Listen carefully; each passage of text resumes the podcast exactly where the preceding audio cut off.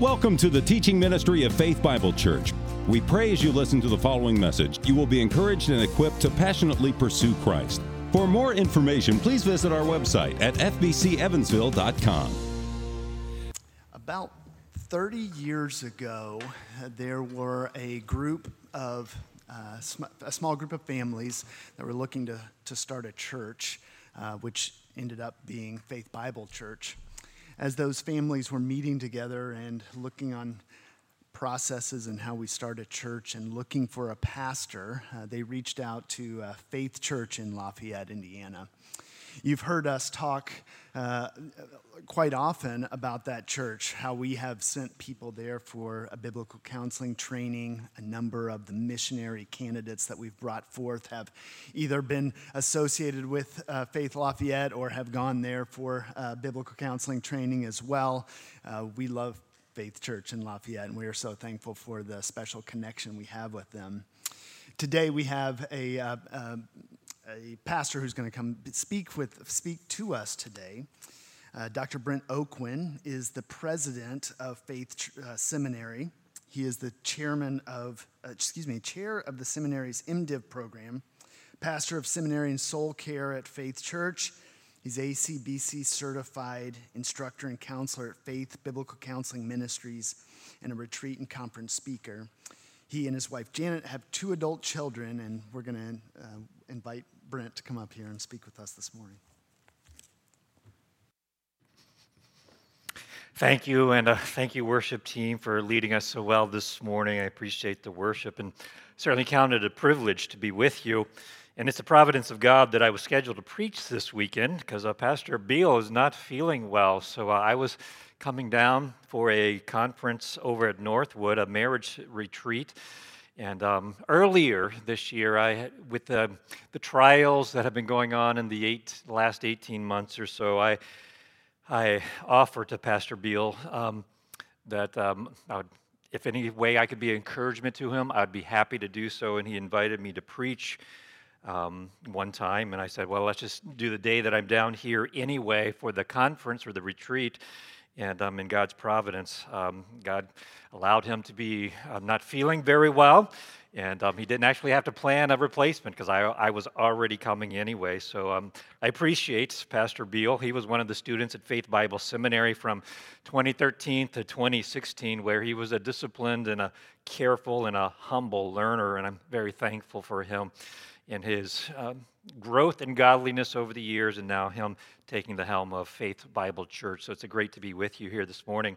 At my church, Faith in Lafayette, um, we've been studying the Gospel of John, and I recently was on the preaching rotation and had to speak from a portion of John 13, and it was an encouragement to me, and so that's what I'm going to bring to you today. So, as we launch into this, let me show you here the um, Roman Colosseum. That Colosseum stands as a symbol of the Roman Empire. Behind the Colosseum's role as a preeminent tourist attraction is a history of violent horror. Two millennia ago, amusement seeking onlookers would watch gladiators fight to the death.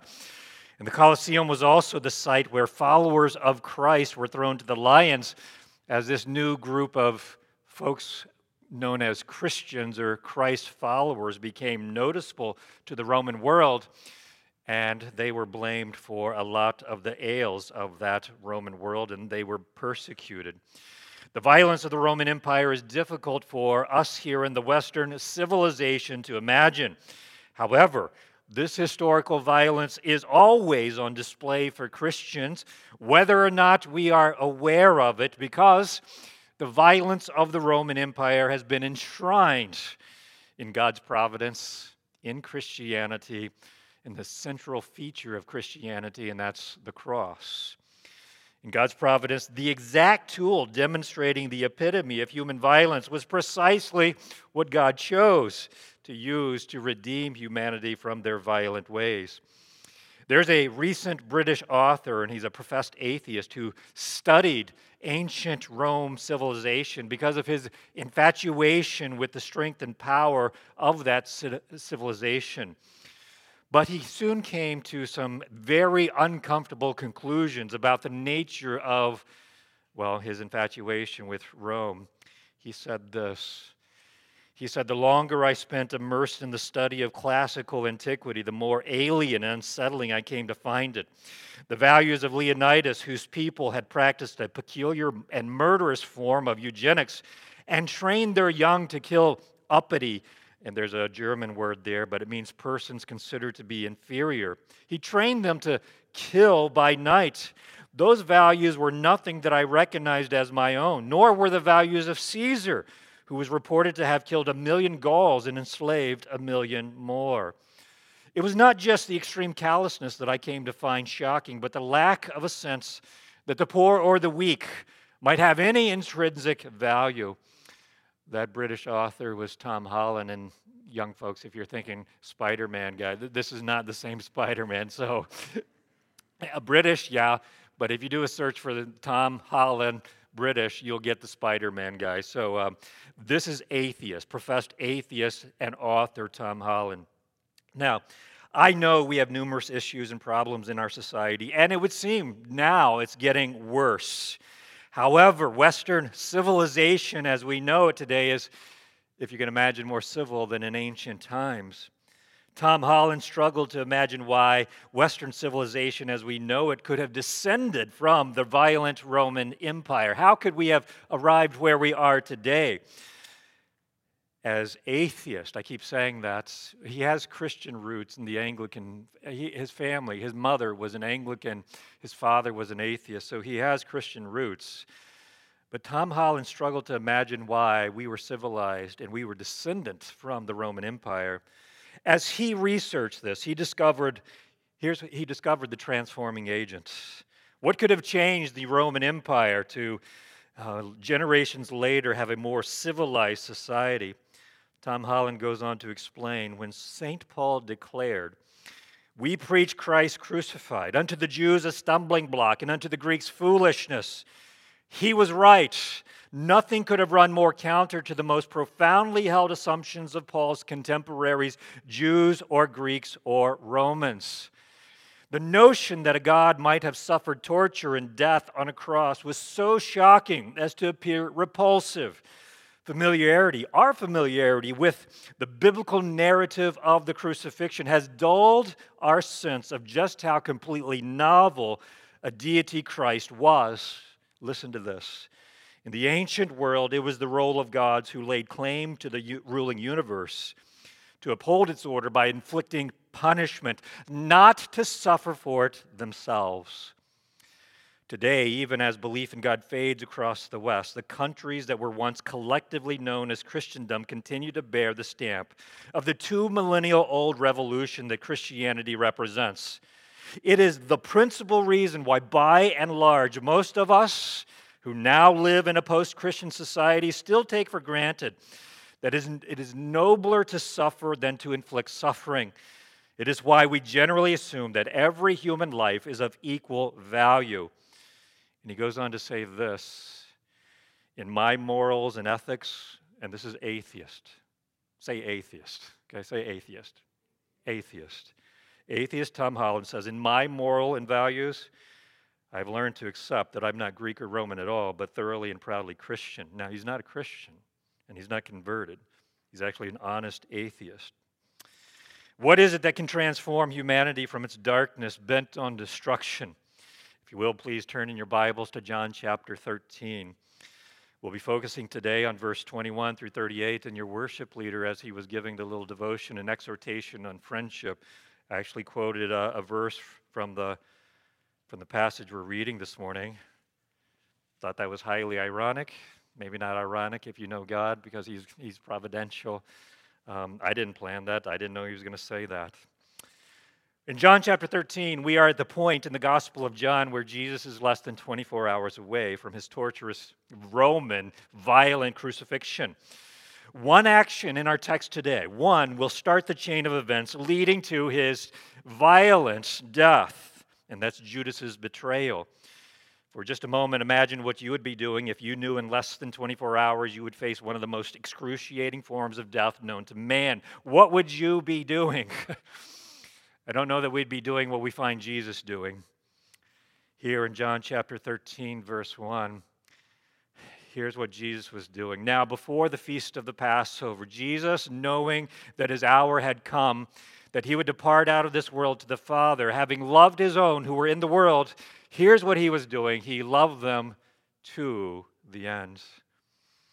Let's read about these intense but powerful moments of Jesus with his disciples less than 24 hours before his violent Roman crucifixion. I'm going to actually start in verse 17.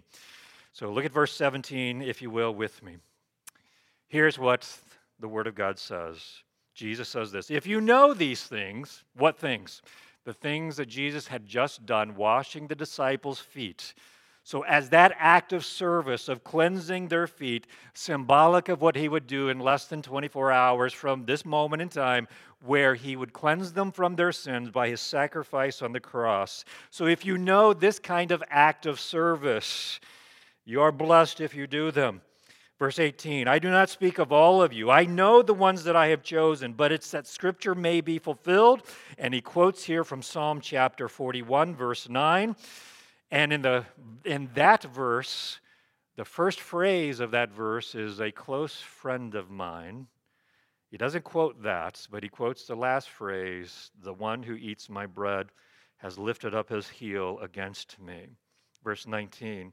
From now on, I'm telling you these things before it comes to pass, so that when it does occur, you may believe that I am he. Truly, truly, I say to you that he who receives whomever I send, okay, so have in your mind the, the disciples who are going to be sent out. So whoever receives the disciples receives me, and the one who receives me receives him, God the Father the one who sent me. And the moment Jesus said that, so the next verse, the moment he said that, something happened. He became troubled in spirits. Why did he become troubled? We'll talk about that. How does and how does anybody know he became troubled? Did he break down and cry? No. But how do we know that at that moment he was grieved or troubled? We'll discuss that in just a moment. So he said, Truly, truly, I say to you, the one, one of you will betray me. And the disciples began looking at one another at a loss to know of whom he was speaking. But there was one reclining on Jesus' bosom, one of his disciples whom Jesus loved, and that is probably the author of this gospel, the man John. Um, he was reclining on Jesus' bosom, and he had the closest proximity to Jesus and Jesus' demeanor throughout the evening. And that's probably why the Gospel of John records, unlike any other gospel, the intimate details of that upper room discourse there in before the Jesus' crucifixion. And on special dining occasions, and this was one, they ate in a reclined fashion. If I ate in a reclined fashion, I would have food all over me. That's a different story. But they did this on a special occasion that Jesus had set up for them. So John was lying beside Jesus here, has an intimate eyewitness account, and could begin to discern when Jesus became troubled. Verse 24 So Simon Peter gestured to him, John, and said to him, Tell us who it is of whom he's speaking. In the disciples' surprised disbelief regarding betrayal, they wanted to know about a salacious piece of news about one of their own. In verse 25, John, leaning back on Jesus' bosom, said to him, Lord, who is it? And Jesus then answered, probably quietly and softly only to John, so that John the apostle would know here. This is the one for whom I shall dip the morsel and give it to him. So when he had dipped the morsel, he took and gave it to Judas, and the son of Simon Iscariot. And after the morsel, Satan then entered into him, and therefore Jesus said to him, What you do, and this he probably said publicly, what you do, do quickly. And no one of those reclining at the table, except John, obviously, knew for what purpose he had said this.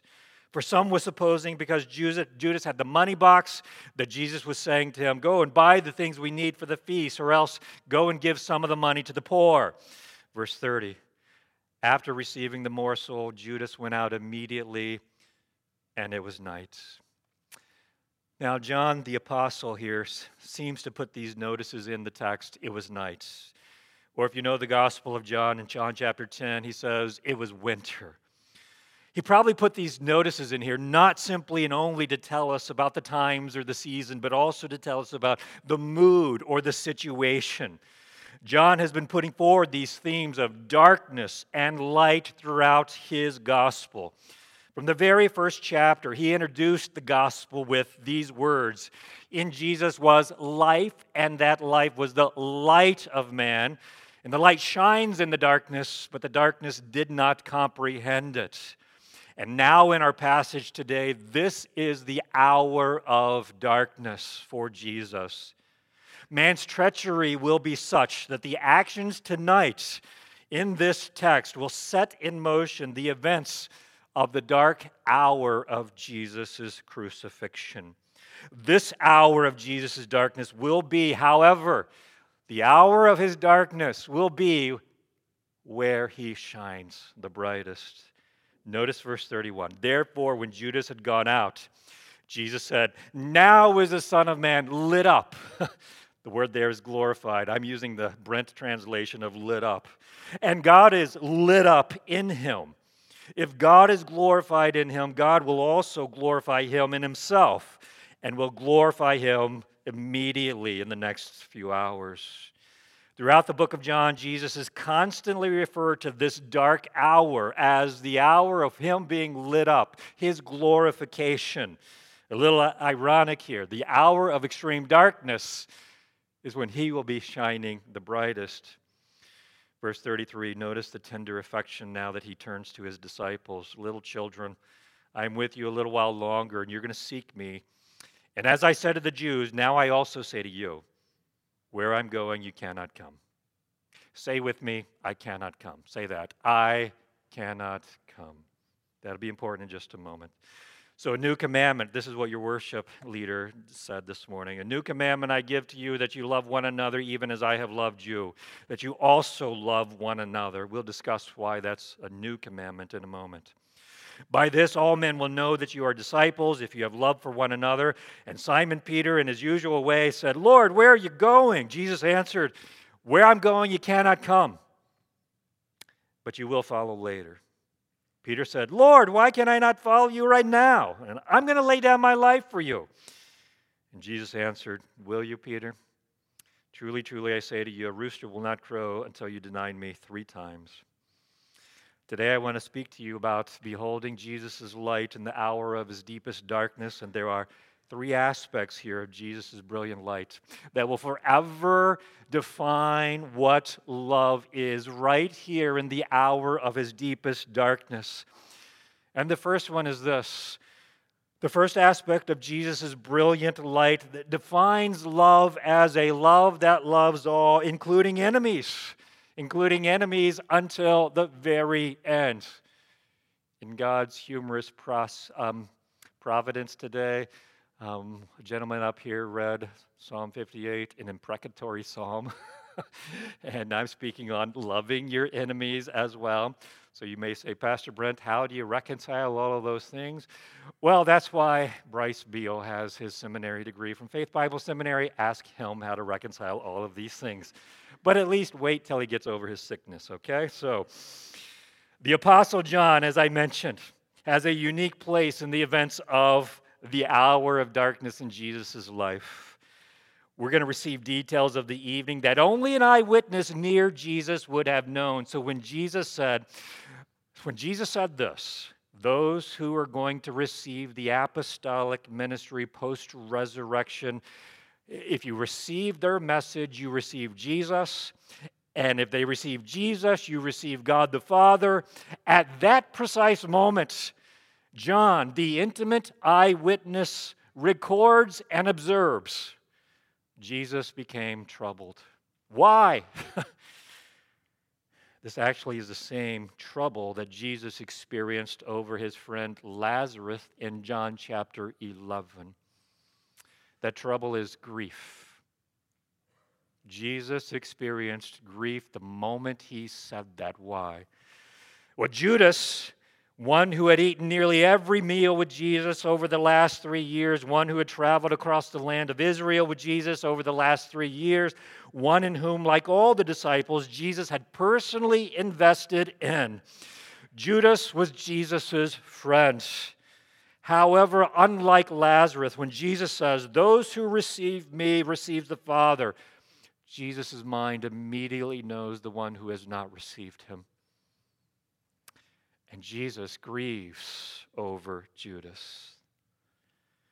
If Jesus' words and mission described throughout the Gospel of John are true, for God so loved the world that he gave his only begotten Son, that whoever believes in him shall not perish.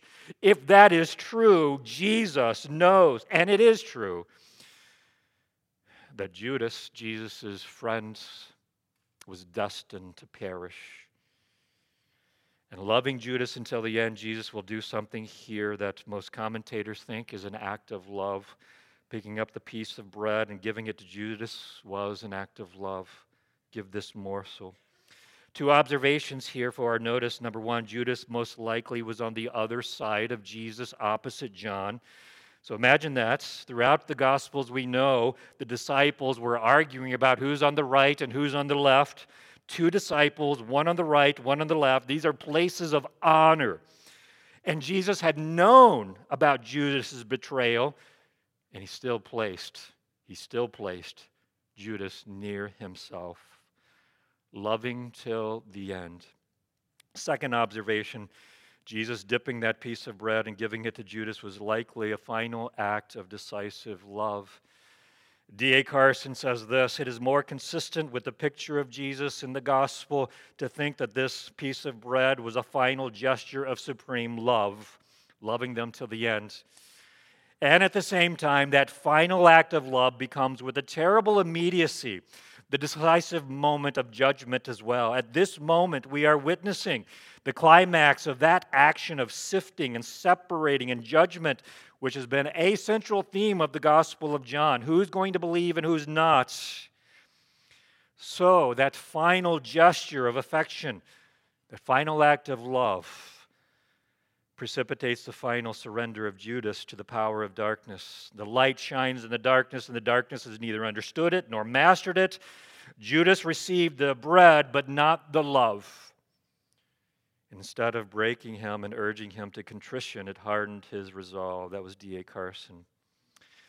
Judas was near Jesus physically, but oh so far in hearts. We could have an entire sermon on that um, congregation members being near to Jesus, near the things of God, but being so far in heart. But that's a whole nother story. That's not what I want to focus on.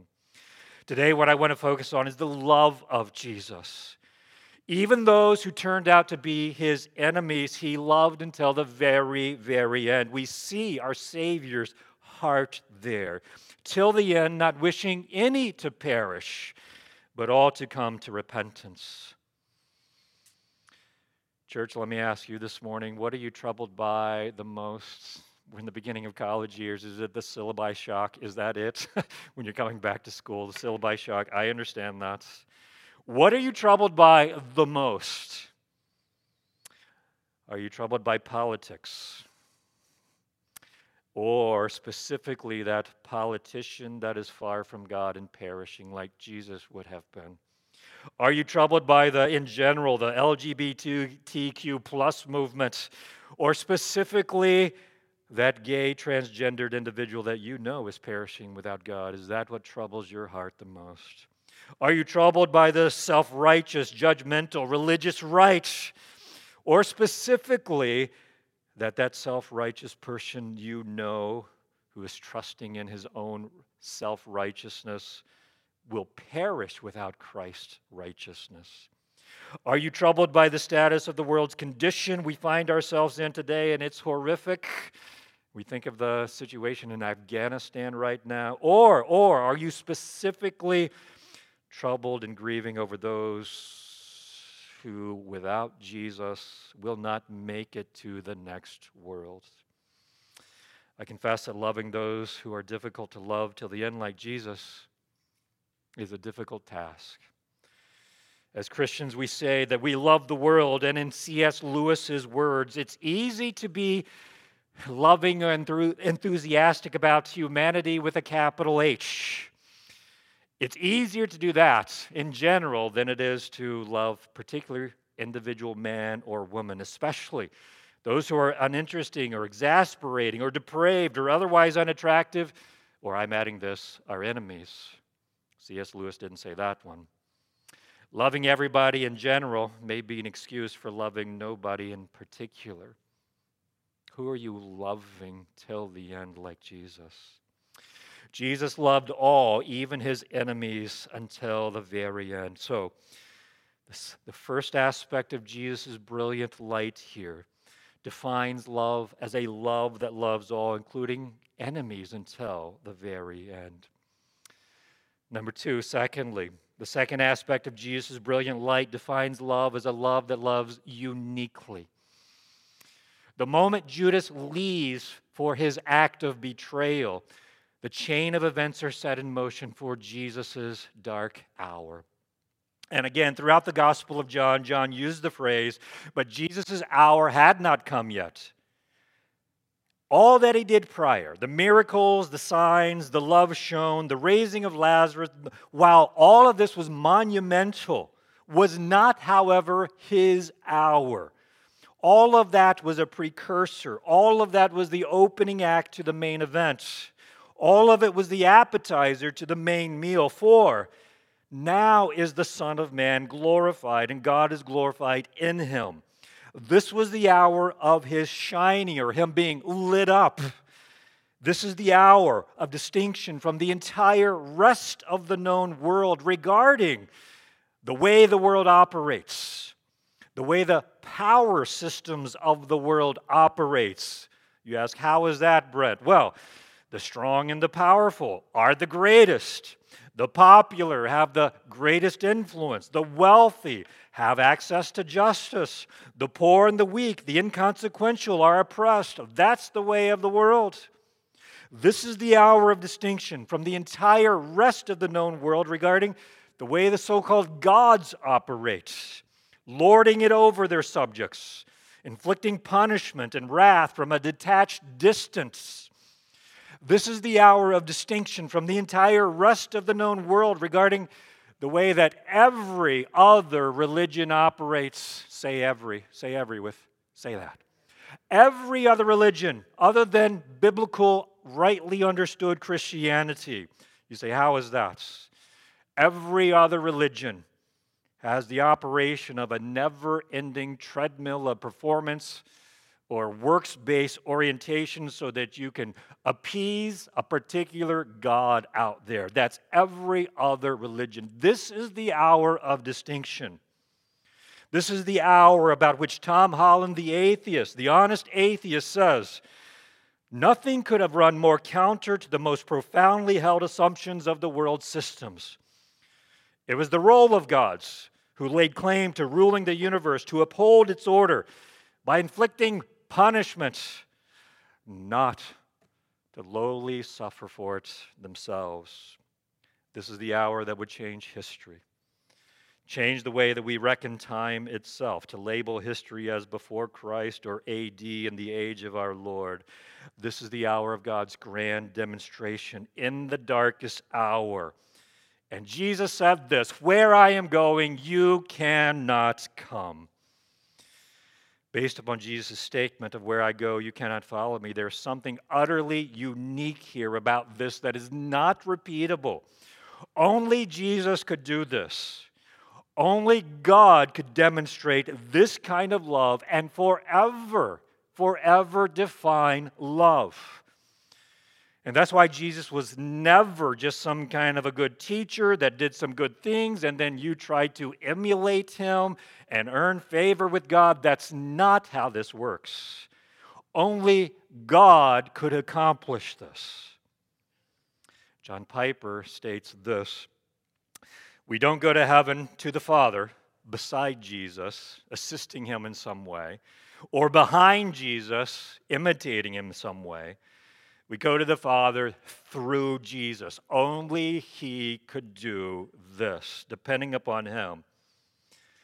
Where am I going this night? Jesus says that you cannot follow. I am going to die for you and thus become the only way to God. You can't follow me now.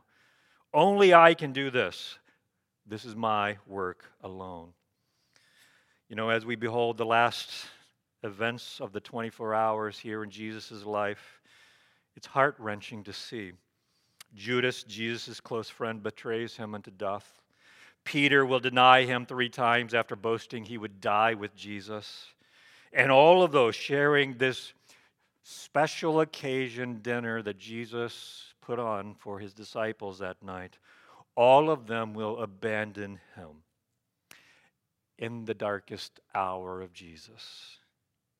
And we ask, why did it have to be this way? It must be this way.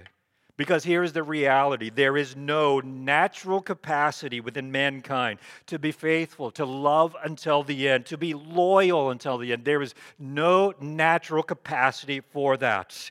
And that's exactly why we needed something outside of ourselves to come and save us. And that is why Jesus is alone in this divine love, and he will forever be unique. Friend, that's why you'll never arrive at heaven by your own supposed good deeds, somehow imitating this. Jesus says, You cannot follow me in this way. I know in a congregation of this size, there are some who are, don't fully understand what I'm talking about. Maybe you're still trying to be like all of the rest of the religions and doing something good in order to appease some kind of God up there. Maybe it's the one you believe in, the Creator God, but you're trying to appease Him, trying to emulate something Jesus did as good. Jesus said, You cannot follow me like this. This is for me alone. And He did it so that you could have a way to heaven when you believe and trust in Him alone. If you don't know that, you don't believe that, remember his unique act of love to Judas, loving him till the end, and this is what he's doing to you. You know his heart for you, loving you to the end. And don't let this act seal you in some kind of a judgment, but let the act break your heart and accept Christ as your Savior. The first aspect of Jesus' brilliant light defines love as a love that loves all, including enemies, until the very end. The second aspect of Jesus' brilliant light defines love as a love that loves uniquely. And finally, the third aspect of Jesus' brilliant light defines love as a love that transforms those who believe. You know, most of us know about Peter's transformation from denying Christ predicted in this passage to being restored and become the first pastor of the early church as recorded in the book of Acts. But intimate eyewitness John's transformation may be a little less known. In fact, this hour of Jesus' darkness, where Jesus' brilliant light of love was shining the brightest light, left an impact, a lasting impact, on the one who was leaning on Jesus' bosom. Um, Faith Bible Church, do you remember the name Jesus originally gave the Apostle John and his brother James? Do you remember the name he originally gave John and James? Anybody remember that? Sons of what? Sons of thunder. In Mark 3:17, John and his brother James were given the name sons of thunder, most likely because of a passage like this that we read about James and John. Luke 9 54. When his disciples, James and John, saw this, what is this? That, this is, this is, these are my words here, not scripture, that the Samaritans did not extend hospitality to them. James and John said, Lord, do you want us to command fire to come down from heaven and consume them? But he turned and rebuked them and said, You don't know what kind of spirit you are of, for the Son of Man did not come to destroy men's life, but to save them. Jesus had named John a son of thunder, one calling lightning down to consume enemies.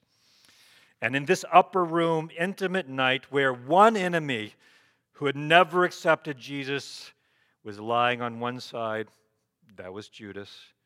But then there was another enemy of God, John, that had accepted Jesus, was lying on the other side. John witnessed Jesus' brilliant lights of love for his enemies. And Jesus' brilliant light of love transformed the one who wanted to destroy enemies. John went from being known as the son of thunder. When you hear about the apostle John today, he is called the apostle of what? Does anybody know? The apostle of what? He's the apostle of love. And I want you to see how much this evening had transformed John as well. So notice here the impactful moments of these this intimate time that John had with Jesus. And here's what I want you to see impact number one Jesus had said, Little children in tender affection. That was a term of affection for these men, even though we know from the other Gospels that after Judas left, and the disciples started arguing about who's betraying who and who's the greatest. We know that from the other Gospels. All of this was less than 24 hours before Jesus' crucifixion. And the disciples could not see past their immediate ambitions, let alone love Jesus till the end. But Jesus still loves them, loves his enemies, and has such a tender affection for them. Little children, he calls them as a term of endearment. And let me show you this. John the Apostle would later write, he would write to a congregation. And I want you to see the terminology he uses. My little children, I'm writing these things. I am writing to you, little children, because your sins have been forgiven. Now, little children, little children, make sure no one deceives you. Little children, let us not love with word and tongue, but indeed in truth. You are from God, little children. Little children, guard yourselves from idols. That's how he ends his epistle. And that's not all. Impact number two on the Apostle John. Jesus says, A new commandment I give to you. And John says, John says himself, a new commandment to love one another in 1 John 2 7 through 12. And here I want you to notice the definition of love that John will pick up forever. Impact number three Jesus says that as I have loved you, and notice now how John will define love. Here's how he defines it. We know love by this that he laid down his life for us, and we ought to lay down our lives for the brethren. And he goes on, and this is love, not that we loved God, but that he loved us and sent his son to be the, excuse me, the propitiation for our sins. And beloved, if God so loved us, we also ought to love one another. And finally, we love because he first loved us. The Apostle John, the son of thunder, was one who wanted to destroy his enemies. He's the one who's now been transformed to love. How? Precisely by Jesus' unique love. Jesus' brilliant light in this extreme hour of his darkness has become the epitome of what love is and it is a transforming love. And that is why Jesus says now, a new commandment.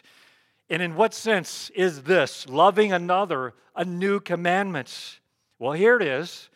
Never before has God displayed to the world this standard, this measure, this highest resolution picture of his love for us in the flesh, like that in Jesus right here in the darkest hour. And here it is in front of us. And this becomes the highest motivation, the agent of change that Jesus would have us now grow into. Notice what Jesus said to Peter. He went from, You, you cannot come with me now, but later, later, you can follow. Peter, also, the apostle, the one who would deny Christ before this hour of darkness is over, would ultimately also be transformed. He had become the great shepherd of the early church, the leader of the early church, and one who would lay down his life for the one who had laid down his life for him. Church tradition has it that Peter was crucified as a martyr for Christ on a cross as well. Most church tradition says upside down. Do you remember in what city though? What city was Peter crucified in? We'll, we'll go back to where we started in the sermon. What city was Peter crucified in? Anybody remember? It was Rome. Okay? And now, from the heart of Rome and the Western civilization, the value system of Christ in the year of our Lord AD has now permeated Western civilization. I know we have our issues today. I know that. But as Tom Holland observed, at something happened then. So violent Rome, violent Rome and Western civilization had been transformed in some ways. Now, Faith Bible Church, little children, my term of affection, even though I don't know all of you, I know your leader, I know your senior pastor here. Little children, let's have a little bit of a pastoral moment right now. You know, I recognize that in a church like Faith Bible Church, there are many folks here who have beheld the unique love of Christ that loves to the end and has allowed that love to transform you. Thank you for your faithfulness to Christ. But now, in our post Christian society that seems to be growing ever darker, now, now is not the time for retreat. Now is not the time for fear and anxiety. That night with Jesus in the upper room was not his time for fear and anxiety in his darkest moment. It was the time for him to shine the brightest. So, like our Savior, although we could not do what Jesus did for the world, we are called to follow him now in these dark hours, doubling down on our love for our enemies, our love for our neighbors, those who have betrayed us, those who are persecuting you. That's what he calls us to excel still more now.